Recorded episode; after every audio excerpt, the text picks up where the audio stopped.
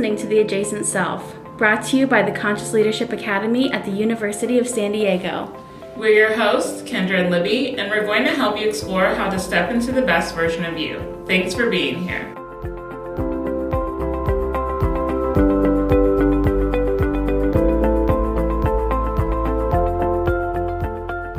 Good morning, Libby. Good morning, Kendra. How are you?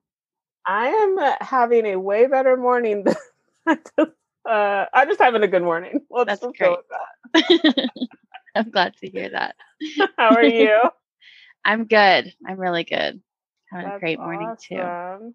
Well, I'm super excited for this episode and really excited to learn today. We have Anthony Lee, Lee? Lay. Anthony Lay.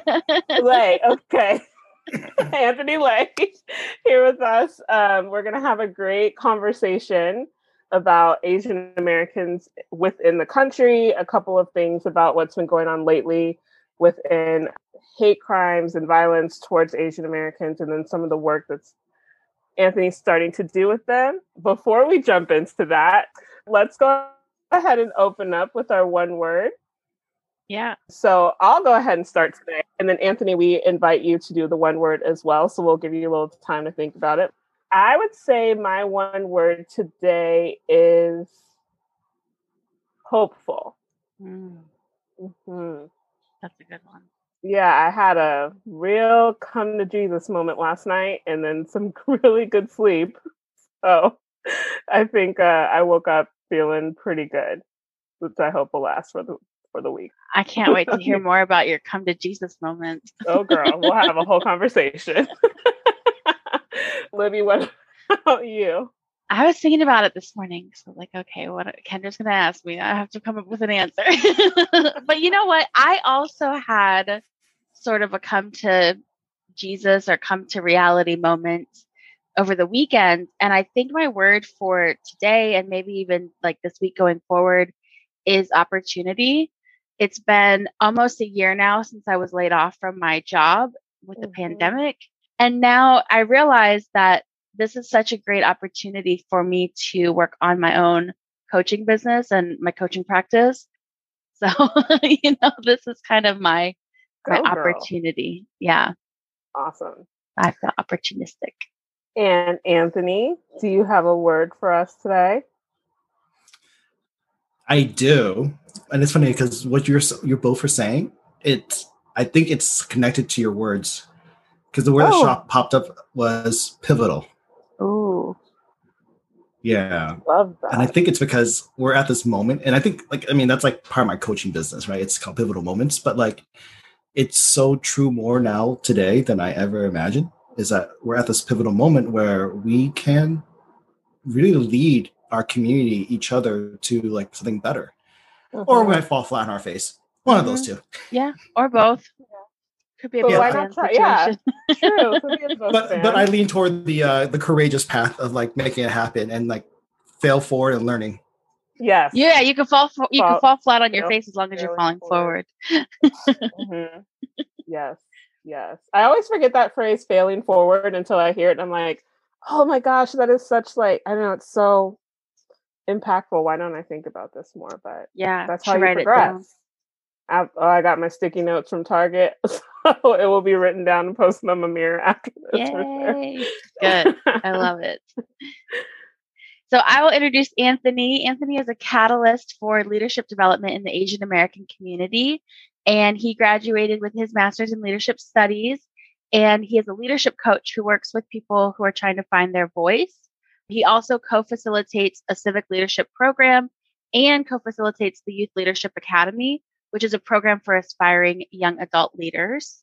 And then. Anthony, I know that you have a way to introduce your last name, which, you know, kind of looks like it might be Lee and then maybe it's Lay. So go ahead and introduce that with your um, anecdote that you have. Yeah, well, it's funny because like Kendra set me up perfectly for this one. You're welcome. So it's Anthony Lay, it spells L E, but pronounced lay as in legacy, as in legendary, as in legitimately your best friend, and let's go and let's get change the world for a better, for it to be a better place. I love it. I love it. Yes. Legacy. Yes. All of that. That's perfect. Great. Thank you. Thank you. So awesome. Well, let's go ahead and jump in. So, Anthony, can you tell us about the work you're doing right now and then the work you're focusing on moving forward from where you are now? Right. So, and it's kind of cool because I think I made myself to be like the leadership person when I was in grad school. I was just like so hardwired into that. But after I left grad school, I was actually I was already doing this, but for the past couple years, I've been focusing on leadership development, especially in civic sectors for the Asian American community.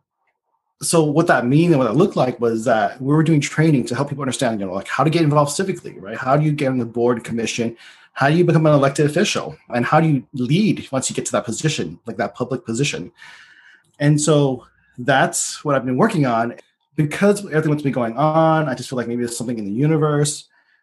I'm starting to feel that the transition is definitely really help Asian Americans more to find that courage to to find that voice and to share that voice. And we're going. I know we're going to be talking about the violence that's been like um, the Asian American community, but part of it also has to do is that we have not been able to find that voice to advocate for ourselves, right? And I think sometimes part of us is also really good at advocating for others, but we never learn to advocate for ourselves. And so the work I'm doing is like to help Asian Americans to find that voice so that they can step into a place of courage and they can advocate in a more holistic way for others, not just the Asian community, right? But in solidarity with like the black and brown community too. Mm. Yeah, I love that. And I, I'm kind of curious, you know, what does leadership and voice within the Asian community in America look like right now? You know, it's funny because while even prepping and doing this work, I feel like it's always evolving to something more. And for me, it's pretty much at this point is being able to recognize our own identity, recognizing our Asian American history that has been completely like bleached out of the history books, right? I'm trying to find that and reconnect to that, understand where we are in the world, but also really learning how to express our own needs. So I live in San Jose, California, and for the longest time, I never understood why until like I spent more time exploring this. Why like all the Vietnamese folks are in one tiny little corner of San Jose. Actually, when I say tiny, it's actually pretty big because there's our population is it's the Vietnamese population in San Jose is one of the largest outside of Vietnam wow, in a city wow. in the entire world, right? And so wow. it's a big chunk of Vietnamese people, but we're so isolated, and I'm like, oh, why is mm. that? I think part of it is because one is that the language barrier. Two is just like we don't like to make trouble. We don't like to rock the boat, right? And because like you mm-hmm. know we're just trying to like just do our own thing. Unfortunately, that's been taught through the generation, and we learn like you know to mind your own business. But in the face of injustices, we become victims. We become targeted, mm-hmm. and we also don't have the courage sometimes or the voice to speak up for other people and stand up for them what it looks like now, it's like being able to, yes, focus your own needs, express your own needs, but also being able to have the courage to speak up for what's right. And I think that's something that we're afraid of doing sometimes. Wow. Yeah.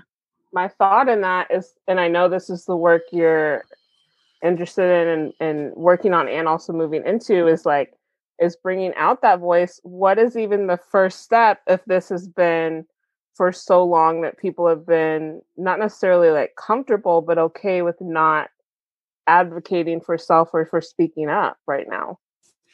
I think the first step is just learning how to like again express our needs. So the work I've done in the Asian American community, right? It was nice to like, talk about representation and increasing representation on all levels. Mm-hmm. I mean, that was like that's my work's mission statement, right? It's like building a rightful level of uh, representation. But now I realize the precursor to that, right, is having to express the needs. So the Vietnamese community, because we've been isolated for so long, right, like we don't seek out like support from the government when we need, like, for example, right, a lot of Vietnamese businesses were being hit hard because of the pandemic because we had to shut down. A lot of them didn't even know they had access to like the PPP loan or the small business loans to support them and help sustain them. And I've and I got a chance to see insight on the county side and they're like, oh, we're trying to reach out to the community.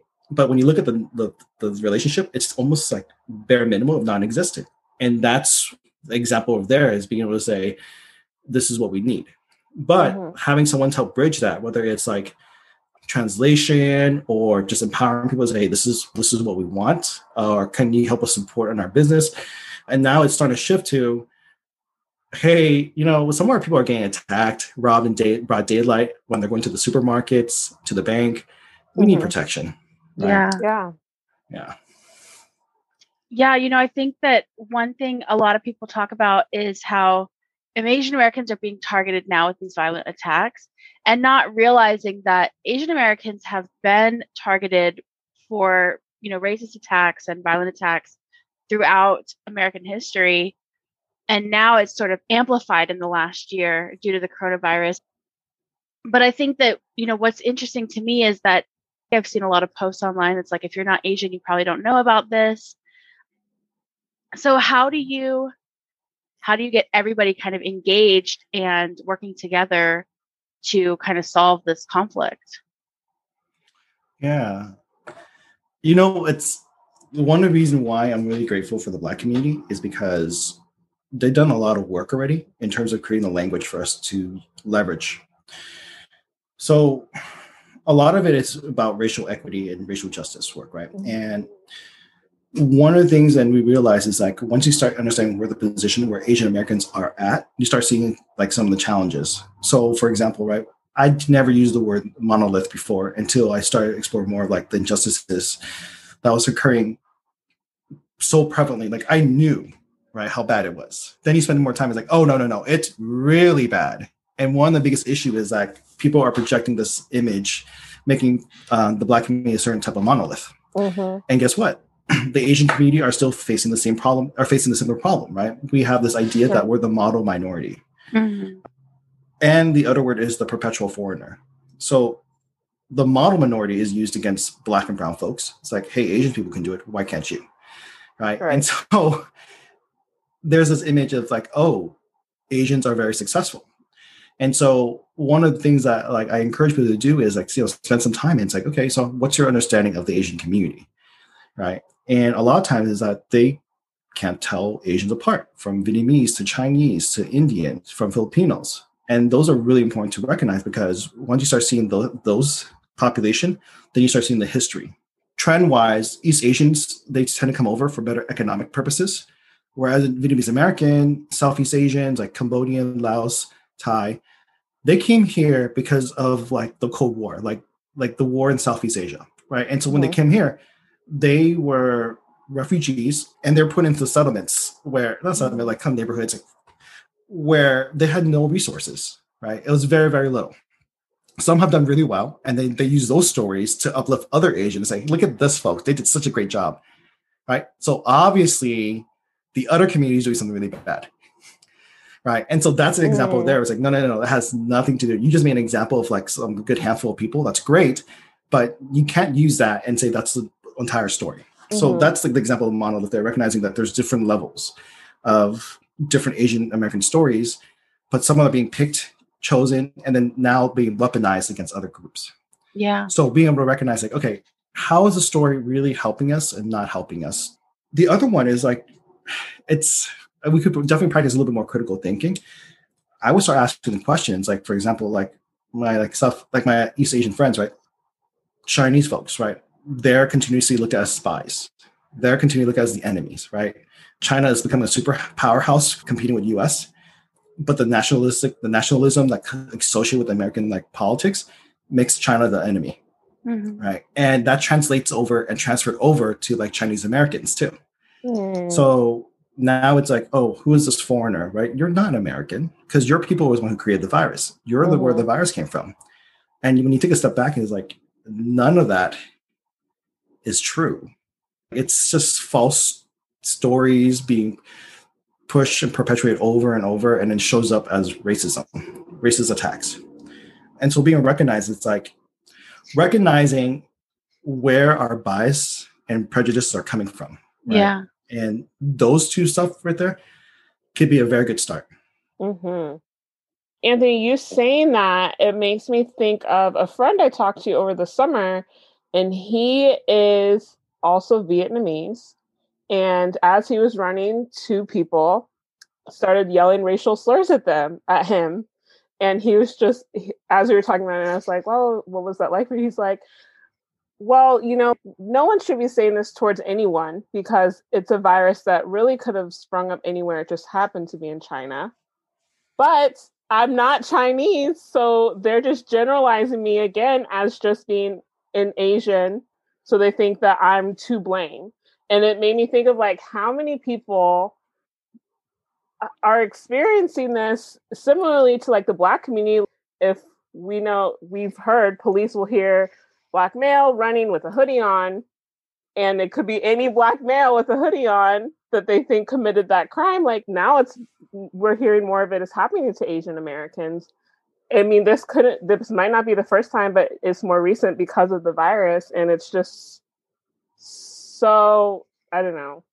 I'm sure traumatizing for them as it is for the black community when you endure stuff like that but it for for me to hear it from someone i cared about and i was just like oh my gosh did i like and then you look inwardly and like have i acted any way differently towards anyone since this started you know my thought i remember right in the beginning when we found out this came from china and i went to target and I was walking through and I was walking past an Asian American man. And because we weren't wearing masks yet, I just walked to the side of him. And then immediately my thought was like, oh my God, he's going to think I did this because he's Asian American. And the desire, like, that's not all. I just don't want to catch what COVID is because we didn't know what all it was. It was first week of April that this happened. Mm-hmm. And so I know what that's like as a black person in America to be looked at a certain way or walk into a store and a thought of that you could be stealing or whatever. And I didn't want to perpetuate that onto someone else. And then hearing it happen to somebody I cared about and purposefully being called racial slurs really broke my heart. Yeah. And a lot of it is rooted on, and I, this is my belief, there is, and I don't know how else to describe it, but there is a super deep consciousness that exists in American society or in the United States where you have to put each other against each other. Mm. And and there's a lot of scapegoating as well. We're having this problem and we're really ineffective in dealing with the virus. Blame it on the Asians. Blame on the Chinese, but because Asians can't tell each other apart, white people can't tell them apart, black folks, brown folks can't tell apart, so we're just gonna lump it together mm-hmm. right? You look like you, you look you look like you belong from Asia, so I'm just going to project and scapegoat you. And then you know it's racism and like it's bigotry because the like the the biggest like strain that came in, the biggest infections, the source was Spain, I believe, and UK, but no one has said anything about it, right? Spain, I think was the first one, and then the UK variant is like, what? Why can't we call the UK virus? Right? Because it always goes back to this idea to the perpetual foreigner stereotype, which is anything that's diseased, anything that is that we can't control, it must have come from China. And because we can't tell Chinese people apart from the other Asians, they're all going to be lumped together. Mm-hmm. And that's what I feel a lot of times because I know my Vietnamese community. It's like this is where we're trying to like stay out of the out of trouble and not rock the boat. So if Vietnamese folks get blamed, it's like, oh, you Chinese people, Vietnamese people will then jump to their side and go, whoa, whoa, whoa, whoa, whoa, wait, wait, I'm, I'm not Chinese, I'm Vietnamese, right? Oh. I don't like Chinese people. And I'm like, oh my goodness, right? To protect ourselves, we'll just project onto someone else as well. Oh. Not realizing that there's this undertow and this current of like bigotry and prejudice, right? That's just targeting Asians. Mm. Yeah. Mm-hmm. Wow. Yeah, it's kind of that that easy thing to say, oh no, not me, the other right. guy, right? Yeah. Like, oh no, right. and not the Vietnamese, it's the it's the Chinese or and then the Chinese will say, oh no, not the Chinese, it's the Japanese, right? Mm-hmm. So everybody kind of pushes off the blame off of themselves and and not that anybody's to blame right but that right. fear of being blamed kind of deflect that from myself and push it onto somebody else mm-hmm. rather than and and i think this goes back to safety right it's you really probably aren't safe enough to turn it back around and say you're blaming me but look at mm-hmm. yourself mm-hmm. and and look within yourself and find out why it is that you feel like you need to just spread hate onto somebody else mm-hmm. and when mm-hmm. you're the one being attacked you can't really safely say turn around and look at yourself boo you right. know that's not going to be safe mm-hmm. yeah now here's the kicker imagine that you're not feeling safe to respond back and say that was racist or that's that that's a really bad judgment. Now add on that you're an elderly Asian person Right. walking on the street Yeah.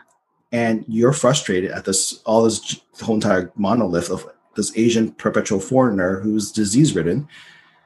It's so much easier now to attack because the United States is saying Asians are filthy, they're the foreigner. I will not be hurt or there will be no retaliation against me because I'm doing the American thing, which is getting Mm. rid of foreigners. Mhm. And that is the scary part of this, but that's like been going on since the very beginning of our country Mhm. right? But we just wipe it away. For me, it's and it's funny because like, you're also seeing like an uprising like of Asian American voices because a lot of us grew up to say, you know, we'll just suck it up. You know, we're we're gonna struggle because we can persevere, we're resilient. But I think part of it also is kind of funny is that don't mess with our aunties, our grandparents, because we value them, our elders. Right. So once you come after them, right, we're like, all right, gloves are off. Now we're coming back. Yeah. Yeah. And I think also what I found interesting is I I saw a post probably a couple weeks ago that was saying that the Asian elderly are really kind of an easier target because it's harder for them to assimilate and blend in with white Americans. You know, you talked about the model minority and kind of this idea that there's this adjacent Asians are probably more adjacent to whiteness than especially like somebody who has darker skin Mhm. But with elderly Asians, you know, a lot of times they don't speak English, makes it so much harder for them to assimilate into white society. And so they stick out. And I think that when I read that, it made me really think about just our society as a whole and how wild it is that we view people who are white adjacent as higher than people who aren't white adjacent, right? And Mhm. and how that plays out throughout all different races and ethnicities. Yeah. Yeah. Well, I don't know, and and I don't know how I feel about that because it's our parents. My parents, I can speak for that part, right? They know they're not white, but they really push for us to be assimilated into the culture. Mm-hmm. It's it's and it's it's it is interesting now we're talking about this because I'm like, hmm, I know the Asian community, the elders, the senior citizens, they're they're easy targets because one, they've been isolated for such a long time. Two, because they can't speak English and they don't know how some of the system works, they won't retaliate. And maybe even they can't because they're elderly, right? Yeah. The elderly population, I, I feel like elderly and children often go hand in hand as being the populations that you protect because they're not Mhm. usually physically strong or physically able to retaliate. Whereas if you were to run up on a young man, right, you might get your ass beat. like, right? Right. You push down an elderly person, like they're not probably going to get up and kick your butt. That might be true because a couple things are showing up, right? Because this is why I said earlier, right? It's like we can't be put into this monolith image because I realized one part, right? I'm actually speaking from a perspective like I'm a first gen born in the United States. My parents are refugees, right? The targets are Asian immigrants and refugees Mhm. and so I, I can't even speak to just like the Japanese, Chinese, and the Filipino and Indian community who maybe have been here way before that, right? Because I know in the Japanese community, they're really good activists. And some of them it's because they're like second or third generation who've learned. It's like, yeah, dude, my parents, my grandparents were in the internment, or some of them were like, I was in the internment camp, Mhm. right? And it's like, I say no more. Those who are more recent to the US, which is like me my family, I think we're now discovering our voices, right? Mm. That's something to also acknowledge. Mhm. Uh, and this is kind of like a little back behind the scene, right, for our audience member. Is like, you know, oh, Anthony is a leader for Asian American community. I was like, well, sorta. I'm actually just following the lead of those who came before me. but I would love to be a catalyst for others so that they can find their own voice too. Yeah. Something I noticed too about who is being targeted and even the treatment that the news has given these like elderly Asian people as I was researching for this episode, they're not even naming them.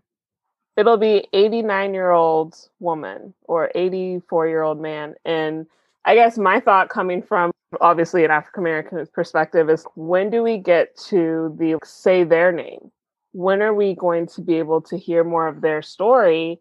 And how is it being perpetuated even from media that they are silencing these people by not even naming them? And Yeah. Yeah, I found two names in my research. One was, and I'll say their name because I want to absolutely give them that respect. Vika Rana, Rat, Ratanapakdee. I watched, I listened, so I hope I said it correctly. I listened a few times. But this is an Asian American gentleman who was attacked in Northern California, and he's 84 years old. He was actually murdered. I want to say last month.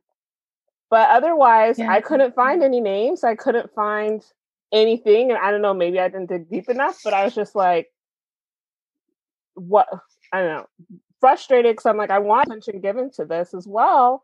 These are people who are loved and cherished, you know, just as much as Tamir Rice and Trayvon Martin and all that. Like, why are we not also saying these names? part of it I can answer to that, like kind of what you're speaking to is it's protection. The the Asian community, elderly community, and actually I'll probably just say just like the community I live in, right? We're just afraid of retaliation. Mm, It's also ingrained in our family structure too. If we don't tell people our outside problems. mm, As I do more organizing work, which is cool. So I'm organizing a rally, right? And some of the conversation was, I don't know what our needs are. I don't know how to articulate that, right? That's a Mhm. challenge. mhm. But the other one was, I've seen these violences. People have been mugged. People I care about who's been robbed. Some people have been shot and killed. El- Asian elderlies get into the most accidents, traffic accidents, because they're walking really slowly across the crosswalk and they were struck down and killed. Oh my god. Right? And and so that's another story that's not being told. yeah. And a lot of it sometimes is so painful that we just don't have the energy to just like tell the whole world Mm, right? There's that. And there's also the retaliation part. It's like, you know, if I say this and my name's out there, they can track me down and like come to my house and hurt me even more. I don't want, I, I just don't want this bad luck following me. mm, And so there's a lot of that is happening underneath what's going on in the world. And so a lot of my work now is also like really practicing the holisticness. So I think part of the conversation is also like, you know, we're working at a slower pace. I love how fast and how fast we were able to mobilize. But I think the Asian community is also like looking at the nuances to making sure that we're careful that that work is being holistic, mhm. making sure that it's equitable. And here's, and here, I'll give an example. We should make hate crime, uh, the penalty super high, right? It's like, we got to make sure it's like people are really paying for it and punished for it. Yeah. That sounds good until you realize the people who are perpetuating some of that crime against Asian Americans are black and brown people. Then you go, well, they deserved it because they did it. Then you're like, no, no, no. You have to look at the systems of what created all this, Mm, right? And that's when we have to step back and say, just because you get an eye for an eye isn't really helping anybody, mhm. right? And so part of my work is now educating. It's like, okay, how do we look at this holistically, see everyone as a whole, and really making sure that the policies isn't just acts of revenge, but actual acts to like heal, and restore our community. And Mm, that's when you start looking at things like, wow, this is why Asians are pitted against black and brown people. And no, that's why there's like an anti-blackness that exists in the Asian community. And that's why there's an anti-Asian feeling, right? That's, that exists in the black and brown community. Right. And I want to add one more story to that. So yesterday, Assembly Evan, Assembly member Evan Low, California Assembly member, right, had a person messaged him on Instagram, right, called him a the C word, a communist, right? They need to go die, go back to your country. And so he posted it. He posted it, saying, hey, you know, this person here was calling me on a slur, right? We need to stop this API hate. And this guy was Mexican. And so I checked on Instagram, it's gone. So I'm like, okay, he probably got blasted by the community, right? But I reposted on Facebook. And then the guy reached out to me directly and he goes, Hey, I've been hacked. That wasn't me. But it was so easy to fit that narrative that because he was brown and there's a, a sentiment of anti-Asian that exists within that community, Mhm. it was so easy to latch on that narrative. And I had to take a step back and go, wait, wait, wait, wait. This is not doing better equity, right? mhm. So I reposted it. It's like, hey, so this is the conversation I had with the person. He agreed to post and share the news that you know there's anti-Asian hate going on. And I asked him, "Can you help me be an advocate and ally?" He was like, "Yes, I, am more than happy to do this." Right, and it hurts me to see what's going on. Right. So divide and conquer. Yeah. So we have to look at legislation, the technology, all that part, and go, how do we really be holistic in this approach? And that's like a, the work that Asian Americans are slowly going through, the people I'm working with, because they are trying to keep that in mind. Because we know what it's like to be used to be looked at as a monolith that just, oh, praise us.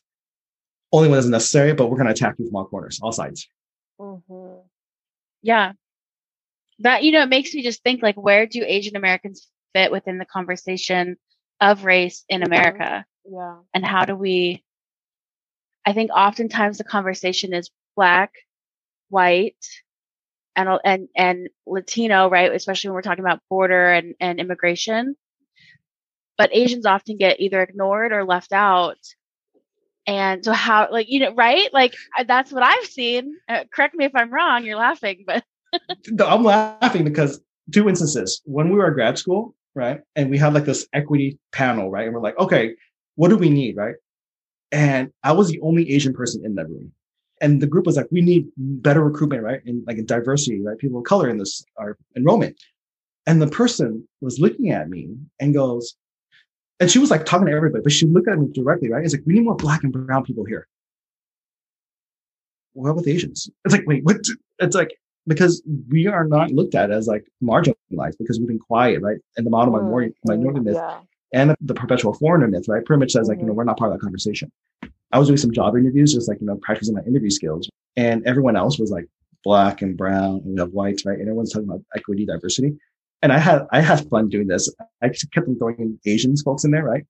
And all of them were like, "Oh, that's a good idea. Yeah, let's we definitely got to consider that. Oh, that sounds really good." But it wasn't until I talked to the Asian person, I a "You know, like Asian people are not in this conversation." The person went wild, and she went, "Oh my goodness, yes, that was the first time I've heard this, but yet for some reason we're always ignored." hmm So it speaks a lot. It's like it's not in the consciousness yet. So just get us into that conversation. Make it if it has to be a checklist right off the bat at the beginning, fine. Do we have our brown, brown folks, black folks, Asians, whites? Okay. That's just the beginning. Not like that's the success metrics. Mm. I think that's that's just been going on over and over, right? We are left in that conversation. It's not our fight. I'm like, well, equity fights for everybody. Once again, it's like we get pushed to the side because we're not American enough, apparently. Wow. yeah. that makes me think of I was listening to Brene Brown's podcast Unlocking Us this morning. She had Sonya Renee Taylor on, who's amazing. And they were talking about persons of color and how they are pitted against each other within the system that is built in America. And I don't know if it was Brene or Sonya said, Am I being a cog in the oppression of someone else? And I sat there and thought, like, okay, but can I be a cog in the oppression of someone else if I'm still being oppressed? But then, like, I remember talking to you last week, Anthony, and we have absolutely been pitted against each other to continue to oppress each other and to, I think, as Black people, other Asians, because we do tie, I, in my experience, I'm one Black person in America, but in my experience, we do tie more closely with Latinos than we do with Asian Americans in fighting for civil rights, fighting for racial equality and equity. And I mean, obviously, I don't know why, and I can't solve that because we've been taught that way and our histories have been whitewashed, or even how we've helped each other in the past in civil rights movements. I remember you said that there is an Asian American woman who was present within the civil rights movement. I'm like, I didn't even know that it was that active, you know, like that we were helping each other that much. And then here we are 50 some years later, and it's still continuing where I'll look at diversity panels or I'll look at diversity and inclusion positions or the work that's being done. And it is very rare that I do see people include Asian Americans. The thought of that, of the unfairness that there is, even though, like, yes, as a Black person, I've always been, been treated unfairly in this country, but now maybe it's time to look past myself as well because we are a more, more vocal community I guess that's my thought, and like the work that I can do and be a part of in being an ally towards Asians where I haven't been before. Yeah. So, fun fact for the audience member: two people who notably stand out are Asian Americans. They're also part of Black Panther. Richard Aoki, awesome. We've been writing books, right? And so we use some of his materials for some of our leadership courses. And my favorite is Yuri Kochiyama. Like I'm just learning more and more about her work.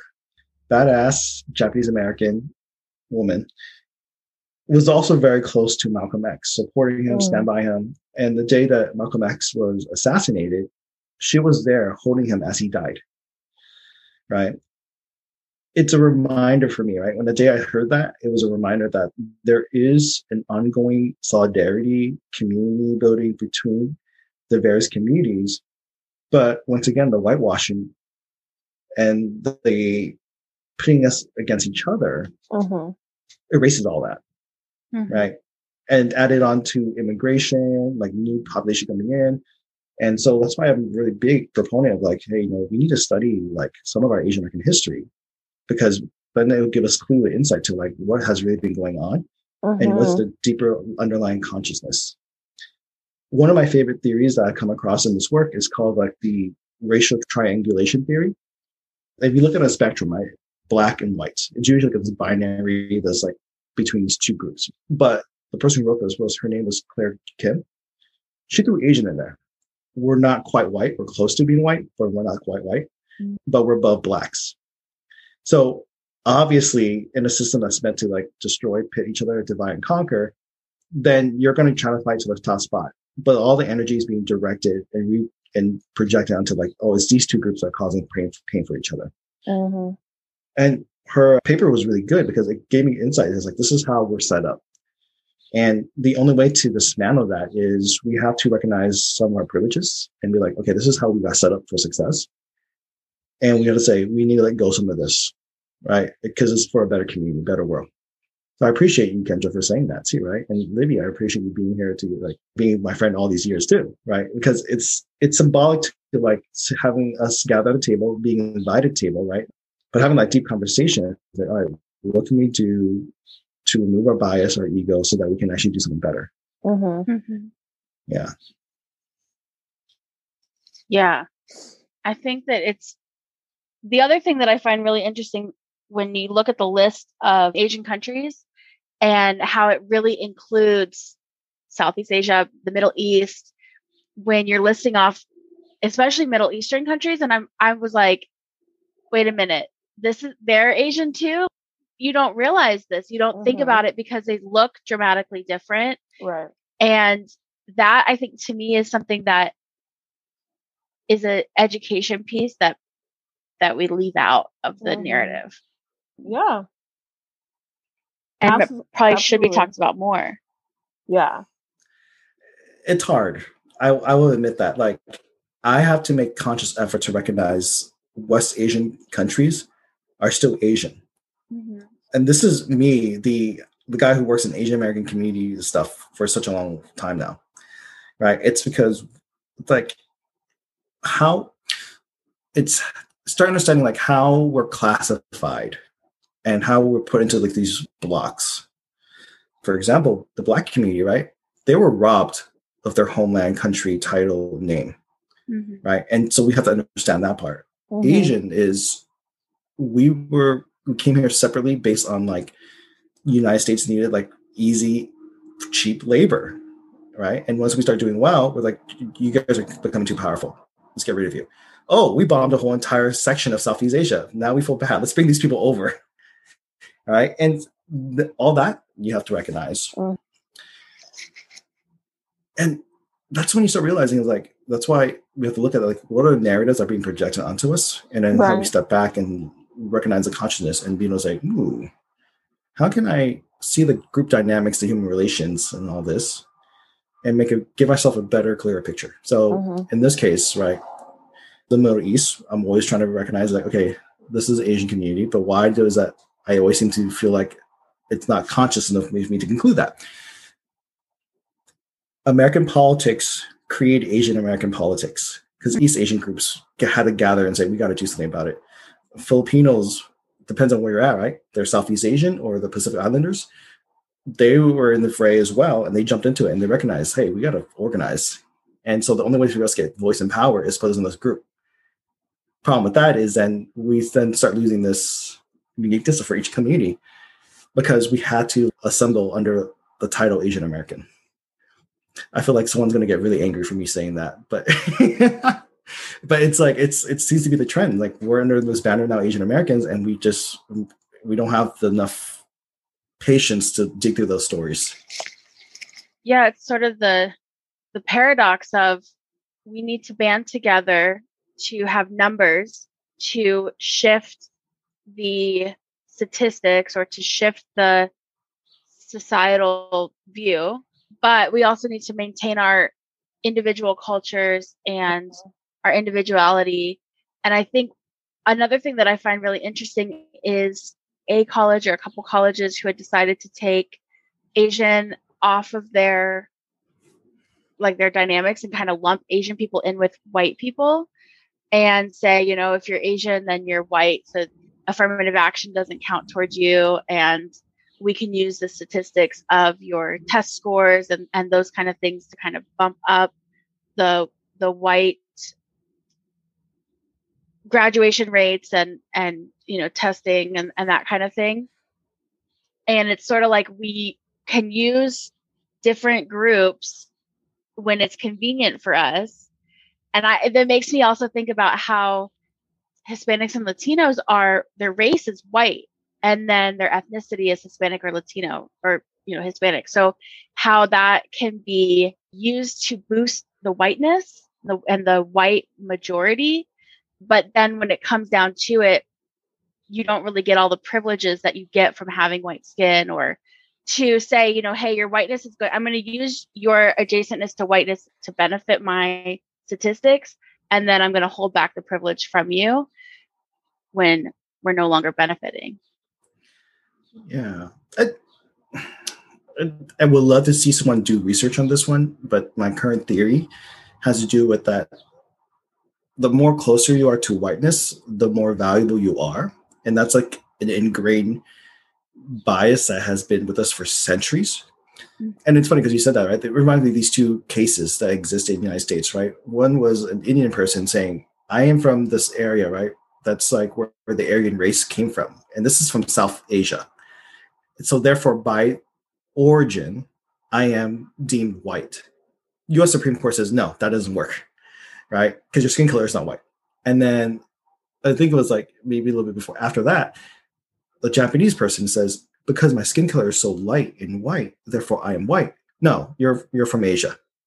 Right. And so based off skin color or origin, it's like you're like it doesn't work for the argument, right? US has mm-hmm. continuously like gatekeep access yeah. to power and privilege the gatekeepers make the rules so they can change them whenever it, it uh-huh. benefits them. Yep. Yeah, and that's why I, this is actually why I go into back into this work. Is like um, I'm more for just world, equitable world. So I'm in for the long haul, and that's why I want to do this leadership work because it's not about like these businesses and leadership coaching where I teach you like hey, what's the right thing to say, how do you communicate to wow the audience, right? It's having a world that's where we're more holistic in our approach. Because once we start building that up, I think our world's healthier that way. Hmm. Can you just explain kind of what that looks like? I wonder if saying, you know, kind of this holistic approach is something that might kind of pass over some people. They maybe won't understand. I know my grandmother would be like, what do you mean by this? So. right, right, right, right. So before USD, when I think holistic approach, I think of like mindfulness and yoga. oh, you're like, yeah, like herbs and not using traditional yeah. medicine. Yeah. So maybe this is better because I I follow like Ignatian spirituality, and there is this thing called cura personalis, and the idea is like it's the care for the whole person. But I like to take that to like the care for the whole community. So mm-hmm. I don't know what's the word, right? care of community, and it's mm-hmm. the care for the whole parts, the whole system, right? And so we are talking earlier about like making sure that uh, we have higher punishment for hate crimes. I'm like,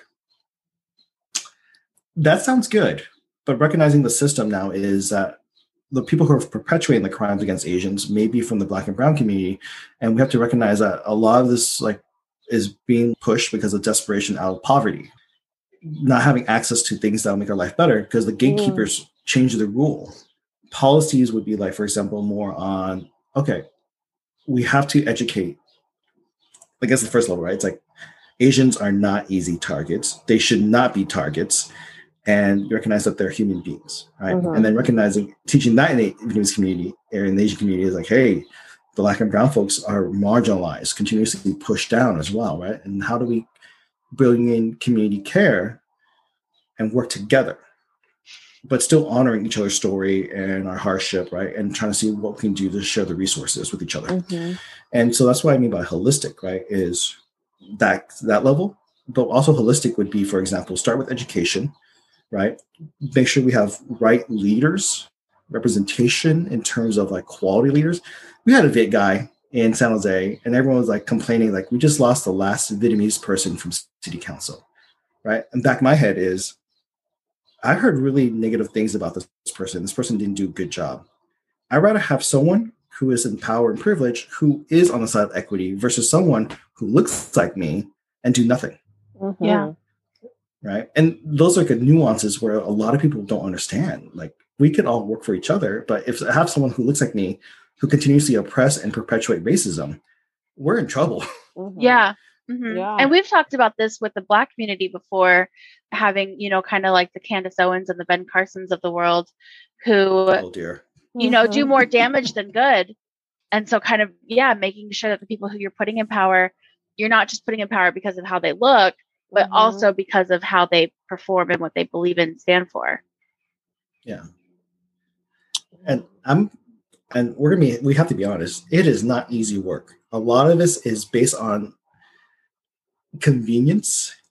Like we try to get things done out of convenience, mm-hmm. but we also need to start practicing more of the long haul type of thinking, right? For mm-hmm. a greater mm-hmm. future. Yeah. And being able to let go of that and pass on to the next generation. So passing our yeah. values and our leadership and our greater our greater values, right? And I have no intention of like solving racism in my lifetime, but I have every intention to build and catalyze leaders to have more holistic approach for a better yeah. world. Love that. Yeah. It makes me think too. I don't know if I've mentioned this in the podcast before, but I've been watching a lot of old Survivor episodes. And one of the things that I saw in an episode there was a woman who was Asian, and the other cast members were giving her a hard time for eating parts of the I can't remember if it was a chicken or a fish, but it was, you know, some animal they were eating. And she was eating parts of that animal that white people, especially, don't eat. And they were teasing her for it. And she was like, I'm getting all this. They're saying I'm gross and, and I'm dirty she's like, but I eat this at home. Like this mm-hmm. is part of my culture to eat the liver or the heart or, you know, whatever it is.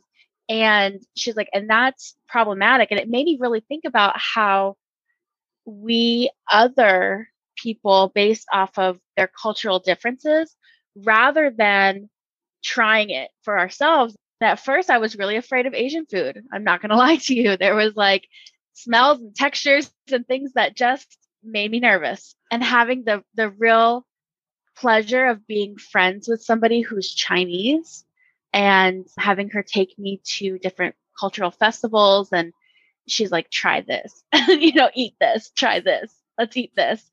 And I've tried so many different things. But I think realizing that we need to try to appreciate each other's culture and try to eat the the food that looks different to us and get to know each other on a very personal level because that opens up our connection and helps to are really like halt the othering. You know, it's really hard to other somebody that you relate to, that you're friends with, that you love. That that reminds me of that quote from Brene Brown that Lori always says that people are hard to hate close up from yeah, close up, so move in. Yeah.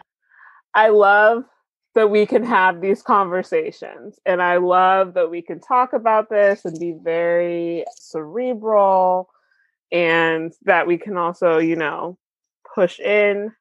But I, I feel like where are the actionable steps? Because if we keep talking, there's lack of movement. Mhm. And the conversations are good. We need to learn. And I'm saying this to myself as well because I we're talking. But what you said is putting a step that I mean, we're also obviously in a pandemic, so be safe. But once this is passed, we this is something you can do is to learn and move into someone not move into someone's culture, but move into learning about somebody else. And I I mean, for me, food, everyone wants to eat, you know, that's a Mhm. great step. But even like, you know, drive an hour, drive two hours, try something new, step in, step out of your comfort zone. I just love that that's a mm-hmm. s- a an actionable step. Yeah. So thank you. I feel like I love to push people's boundaries. If you've never tried sushi, then we're going on a sushi date. you know what I mean? and I don't care if you don't like it, we're going to try it. But I think that is something that's unique in me. And a lot of people are like, well, if they're not going to like it anyway, why would I bother trying? Or if they're not going to appreciate it anyway, then I'm not even going to go for it. And I Mm. think that, that that holds us back and that's a detriment. Yeah, I, I mean, those are really good, like beginning steps, right? It's like finding an easier access point to help each other get to know each other. I love that quote, Kendra. You mentioned what Lori uses. Yeah, it's and it's funny because like I was teaching this leadership class years ago, right? And the conversation was about you know like you know love God first and love your neighbors, right? And I'm like, all right, so these are the two big rules in the commandment or in the church, right? So Mhm. who's who's the hardest to love? And someone's like, oh, your enemy, right? I'm like, okay, cool. Who else? And someone says like my parents. I'm like, ah ha ha ha. Did they grind you again? Actually, in, in Vietnamese culture, it's like more like, did they whoop your ass? Mm. but I threw it out there, which was the hardest people to love are the people you don't see as human beings and the invisible. But as we get closer, and closer, right, we become friends, right? They're way, way easier to love. And it's funny because there's like this quote that organizers and like the Asian American community they know. It's called "No history, no self." No, as in like I don't know history. Then there's no sense of self. So no history, no Mm. self, right? Mhm. then my brother, when he was also doing leadership, these leadership work, he was like, no food, no family. I think that's like a very good beginning step for that. It's like, Mhm. how do we I love that. Oh, I love that phrase too because it, it can go both ways. If you have no food, you have no family. If you know your food, you know your family. I appreciate that. Mhm. I also want to kind of like go back to a little bit like Kendra was saying, you know, what can we do, right? There's a time for talk, talk, talk, and it's time for action. And I want to throw it out there too in the podcast. It's like I've done the work enough to know there are a couple actions that can be done. If people are working in higher education spaces, right? Encourage cultural awareness, whether it's some kind of education, right? Don't let Black History Month just be a month only. Make it a whole like year long. So support that community, right? And then also, guess what? Now go, oh, Jeff, we got to do the Latinx community. All right, sounds good. Right. And don't stop there. This is where the challenging, the bringing the consciousness that there is an Asian community and they need support, whether they're international students or they were born in the US. Yeah. Mhm. So that's in the higher education space. The Hmm. corporate space, I've been doing some trainings and like helping orgs. Same thing, right? Whether it's like an event, right? Whereas like awareness, but there's also different like employee resources group, right? Where donate, not donate, but give money to them so that they can run events, whether it's getting to know their Asian American history, bringing in like prominent Asian American speakers to talk about a book maybe they have written, talk about their experience, what it's like to grow up. We're thirsting for that, and that's starting to show up a lot. So that's Mhm. one example there. If you're not a decision maker, right, make some noise, gather people. My personal message to the Asian community who are working in tech, there's a lot more of you who are desiring this than you think. Have the conversation, start the conversation, and you'll be surprised you're not alone. Yeah. A lot of times, Asian folks they just feel like they're alone. Mhm. Yeah. Yeah. And oh, and the last one on the civic level, right? Three action items. Because the people are like, you know, everything what's going on in society, can we do something? My team and I were already figured out there are three action items, right? Just the beginning, not like the end all. One is creating safety, public safety awareness, right? Whether it's recognizing where are the danger points. So parking lots, banks, stores, traffic stops, like the crossroads, right, are dangerous spots for elderlies, right? Being awareness to that, right? And saying we demand a better study and better like policies and rules to like protect our elderly in this case. Yeah. And then there's mm. legislation, right? Making sure that there like laws are passed. It's like, hey, we're not gonna allow hate crime to be a thing, but we also recognize that the legislation legislation needs to be restorative, making sure that we're continuously like pushing for ethics studies. A lot of people are fighting ethics Mhm. studies right now. And I'm like, no, no, no, no. We need ethics studies to understand our history so that way we don't come in blind. Mhm. And the last one is like representation, good representation. Mhm. So Yeah. like those are steps in different sectors that people can take actions on right away. Love Yeah. it. Love it. I love that. A lot of the work I do has always been about my like my personal being, right? It's about thinking of like taking care of the people around me. Mhm. And as I got done more and more work and I'm like having this desire to do bigger things for the community, right? It's showing up in my activism work, in my organizing work, in my leadership work, right? And that's what we need. If we can start at the very beginning, right? Mhm. And ingrain that that this is actually good for our culture to have a community care mindset. It'll start bleeding into like, oh, you're struggling. Let me. What can I do to support you? Right. Yeah. And I'm not talking about individual one on one. Right. I'm talking about like the Vietnamese community to the Chinese community and to the Black Mhm. community, and then to like the community that doesn't even have a country to name it after, kind of thing Yeah. right and so being able to Yeah. recognize that it's like it starts within us but it also perpetuates and let it grow Mhm. Yeah. I love that. And I feel like this is just Mm. the perfect place to transition because you cannot practice community care without Yeah. practicing self care. Nice. So, Anthony, how do you practice self care? okay so i have amazing friends one of my dearest friend uh, she was also from souls right? We spent like a lot of time just like chatting trying to explore what does intimate friendship looks like. And i learned a lot. And the one of the first thing i ever learned and it was like such a weird thing was that i'm used to watching sunset by myself. But one of the most favorite thing i ever she did was like we were just hanging out and I was showing around san francisco and she was like you don't meditate for me with me for like 10 minutes? I'm like "We're watching sunset? Oh my god that's like so new to me right? Because before i was doing this such a long time. And she showed me that it was totally cool and okay to like extend to other people invite people in. So sunsets are my thing. Uh, she introduced me to a men's mindfulness group. And so that was another thing. So i learned how to do more breathing and watch my thoughts and to see what's going on. And then i'm also doing a self-compassion workbook right now right? And Mm. so a lot of that is really looking at the different issues and challenges that may show up like maybe like compete not just limiting beliefs but com- competing beliefs right? And seeing like how they're competing for my attention and time and be like hey this is not healthy. Let me pull this back and say what is at work? And that kind of like self-care has been good for me because one i love myself more than i ever have in the past years. Acknowledging who i am and be like man anthony you're pretty awesome i kind of appreciate you and it's weird because all my friends are like hey you're pretty cool i'm like oh thanks Mm-hmm. why now i'm like hey you're pretty cool oh thanks i i i, I kind of see that myself too i really appreciate that so there's that, That makes me part. so happy Yes. Because awesome. you are awesome. i yeah. really appreciate that thank you And that goes to our last question and my favorite one to ask, which is what are you currently reading? Ooh, I'm a pretty bad reader. I like pick up things what makes sense.